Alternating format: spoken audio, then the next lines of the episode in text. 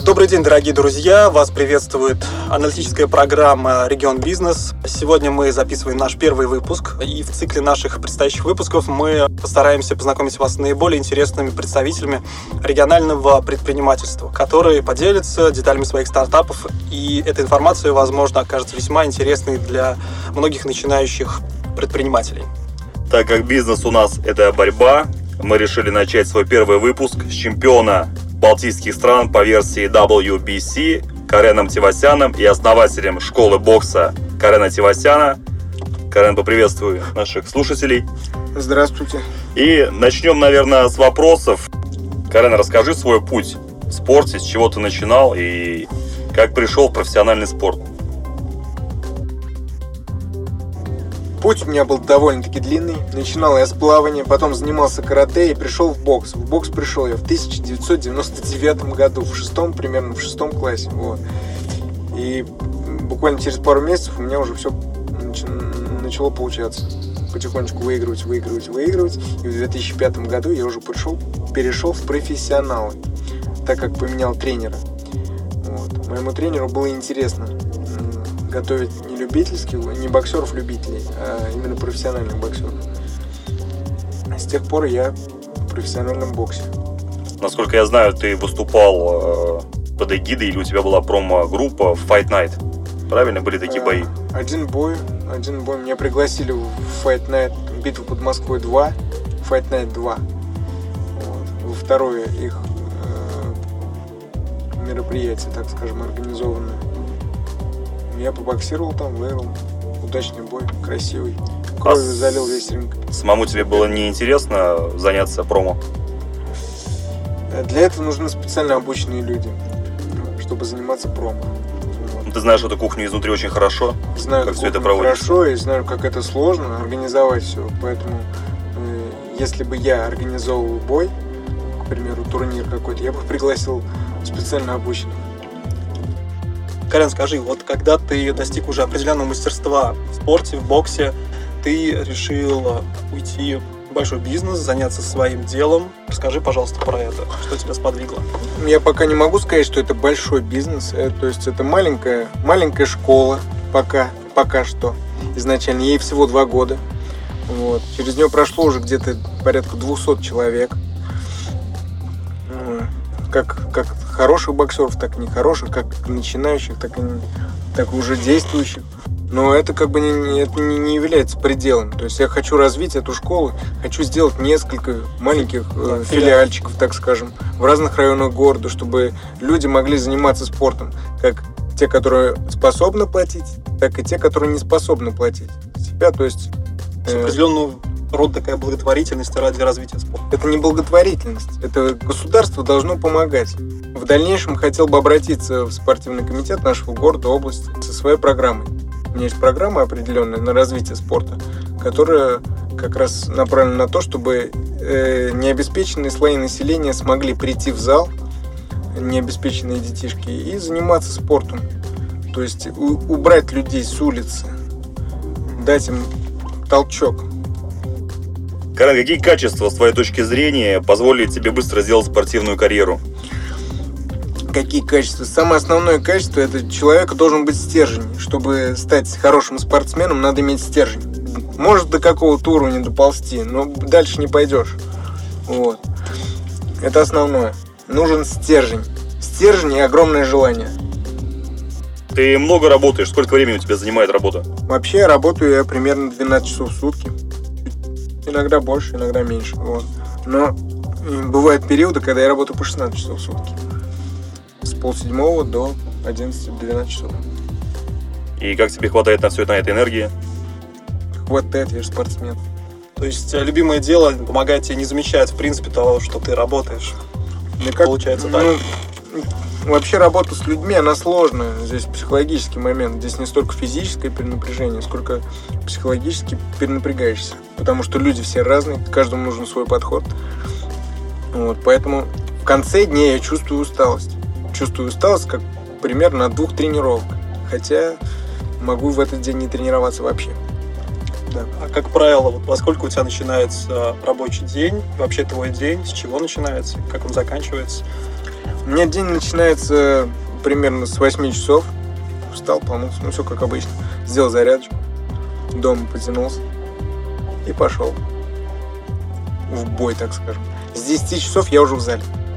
С 10, с 10 часов утра и примерно до пол 11 до 11 часов я нахожусь в зале. У меня перерывы между тренировками составляют примерно 5-10 минут.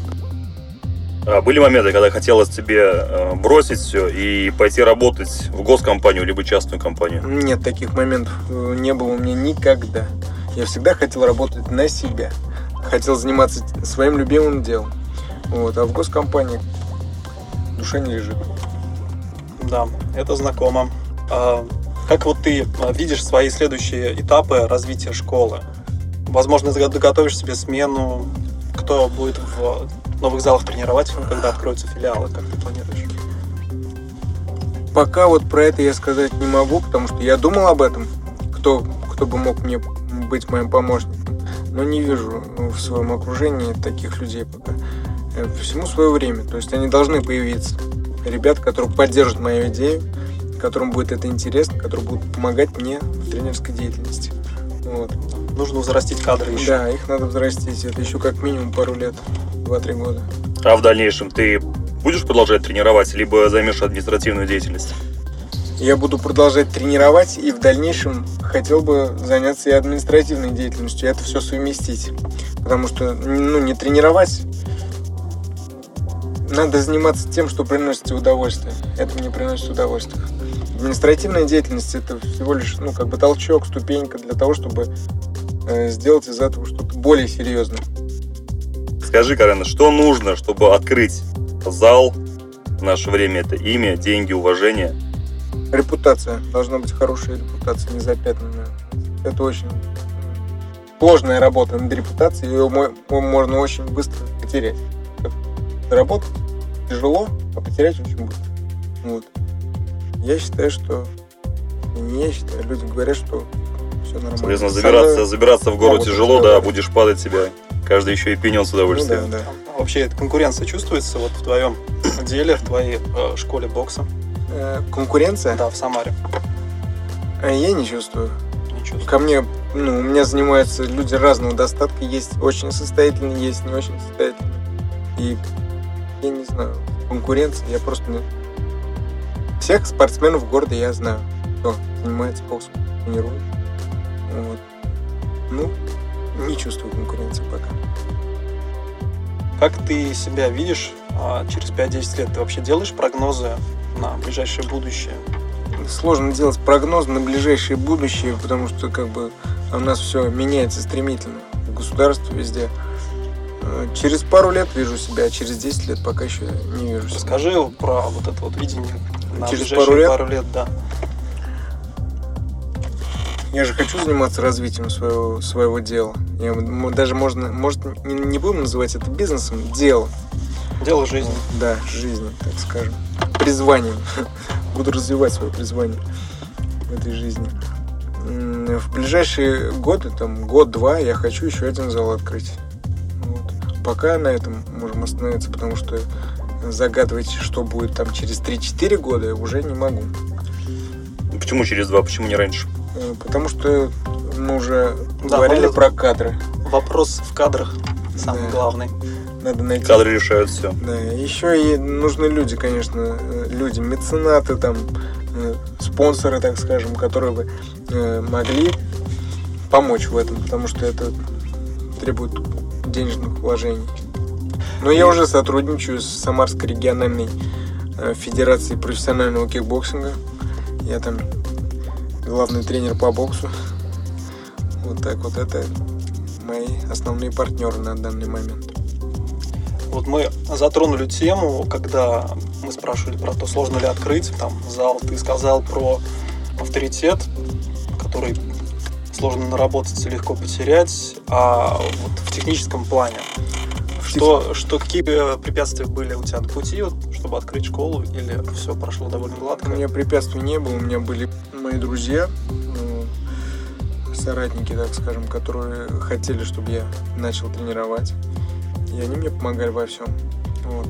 Технические моменты это инвентарь. Инвентарь все приобрел, так скажем, на свои кровные, да, кровные деньги. Все облагородил и понеслась. Какой период окупаемости был? Ну, вот, Э, Школы. э, Период окупаемости примерно полгода. года? Да, полгода я уже... Первый месяц минус, со второй месяц уже был плюс. Инвентарь, зал найти было сложно? Э, Или все легко найти в Самаре, в принципе? То есть, В сама... Если есть желание большое, то можно найти. Но у меня зал не особо, ну, небольшой. Он всего там квадратов, может, 40. 40 квадратных метров. Э, Находится в фитнес-клубе. а кто был твоим кумиром в детстве? Скажи, на кого ты равнялся? Кумиров у меня в детстве не было, и сейчас нет. У меня есть мой отец. Мне, э, это как бы человек, на которого я равняюсь. Вот. Он меня- потому что он меня воспитал таким человеком. Ну, он воспитал меня тем, кем я сейчас являюсь. Вот. Но мне очень нравился Майк Тайсон, я его любил, я смотрел все его бои и хотел быть таким же. Как бы, ну, он, он дал много- многим боксерам толчок. Заинтересовал. Ска- сказ- показал, личность. да, показал, что бокс это сильный вид спорта, где нужно что-то доказать. Какие ты видишь популярные тенденции в нашем регионе? А, И считаешь ли, что чего-то не хватает? Возможно, есть опыт, привезенный откуда-то, который интересно было ре- реализовать у нас. У нас мало кофеин. Всего Так. две штуки, три штуки. Чайных очень много, и они, как ни странно, пользуются популярностью. Люди потихонечку отказываются от алкоголя. Ну, многие не знают, Чайные, что это да. такое. Что, кроме своему- алкоголя что-то можно пить? Нет, по своему опыту знаю, проездил много городов по России, и чайные люди не понимают, что это. Ну, Тяжело объяснить, на Ну, самом я деле. как спортсмен, я с удовольствием был. но Я вот не знаю, что у нас в городе есть хоть один нормальный спортбар. Есть что-то, пародия какая-то, но нормального спортбара нет. С хорошим сервисом, с хорошим интерьером. с- Вот. вот это было бы интересно, я думаю. Возможно, было бы интересно в дополнение к твоей школе открыть Ну да, спортбар да. лично. Я вот про это думал. Но это большие вложения, и надо знать кухню изнутри, а я как бы всего лишь спортсмен. Я занимаюсь только тем, что я знаю, где я специалист, поэтому не, не- пока не дергаюсь в другие вот от, отрасли. Вообще, хотелось бы ну, поговорить на такую тему, как э, низкий уровень малого бизнеса в регионах и вообще в целом в России. А, Люди зачастую боятся начинать свое дело, боятся трудностей и э, выбирают такой путь, как плыть по течению. Много ли у тебя, вот, допустим, знакомств, которые выбирают бизнес, свое дело, какую-то ответственность, серьезные вложения, или же большинство людей, которых ты знаешь, они все-таки стараются плыть по течению, не противоборствовать. Большинство моих знакомых, друзей, то такие же бизнесмены. Многие из них очень состоятельные, из них некоторые только начинают. Вот. Но плывущих по течению в моем окружении крайне мало. Потому что ты окружаешься теми, кто тебе интересен. Да, это не может не радовать. А, Вот. И еще наблюдение а, по поводу того же ну, сегмента малого бизнеса. Вот Многие у нас люди любят говорить, что нужно из России уезжать, что за рубежом хорошо, и не хотят ничего, по сути, менять. Они ждут какого-то великого момента, когда они наконец-то покинут Россию, ты вот считаешь и себя, и самое главное, видишь, э, допустим, в Самаре или в России на долгие годы, или тебе тоже хочется развиться и куда-то поехать? Передо мной стоял вопрос, остаться в Самаре или ехать в Москву и там начать развитие. Вот. Я пос- посоветовался с одним очень серьезным человеком, так скажем. И он мне сказал, Карен, если ты не можешь здесь э, полноценно на 100% себя реализовать, то в другом, в другом месте ты вообще пропадешь. Где конкуренция в разы выше. Да. И каждый приезжает себя реализовать, правильно? Вот, да. Поэтому я решил начать с Самары. Если Самара подается, значит можно двигаться вперед. Можно уехать в Москву, можно уехать в любую страну, и ты не пропадешь. Вот. А если ты ничего не можешь сделать в своем городе, в родном, так скажем, то куда, куда... Куда ты рыпаешься? Да. Ты планируешь в дальнейшем вырасти чемпиона, который будет заниматься профессиональным боксом? Вообще это такой амбициозный проект вырастить чемпион. Конечно, планирую, но как масть ляжет, как карта ляжет. Потому что талантливые ребята обходят мой зал почему-то стороной.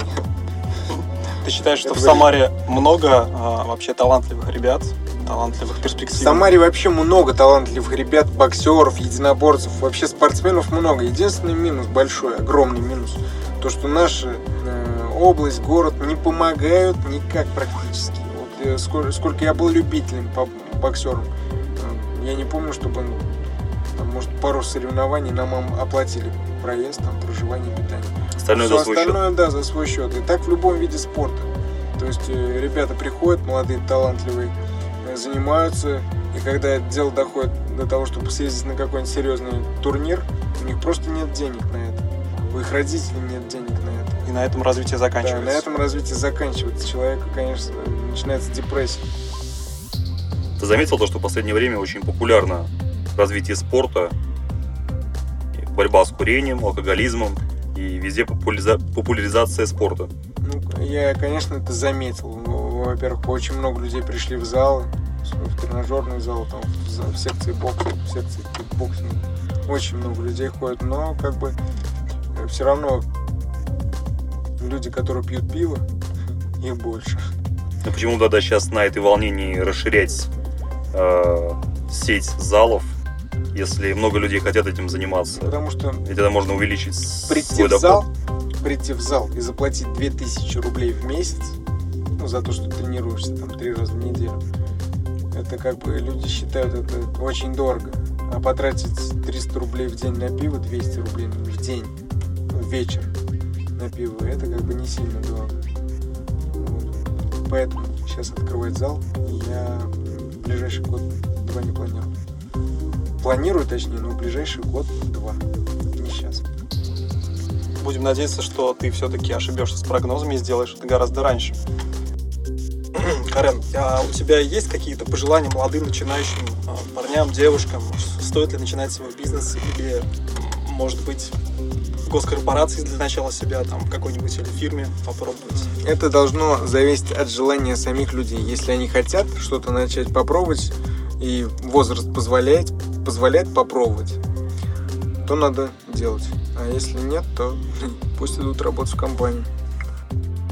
Карен, спасибо большое тебе за беседу, за то, что дал интервью, такой развернутый, ответил на вопросы как про бизнес, так и про жизнь в целом. Мы были очень рады тебя видеть.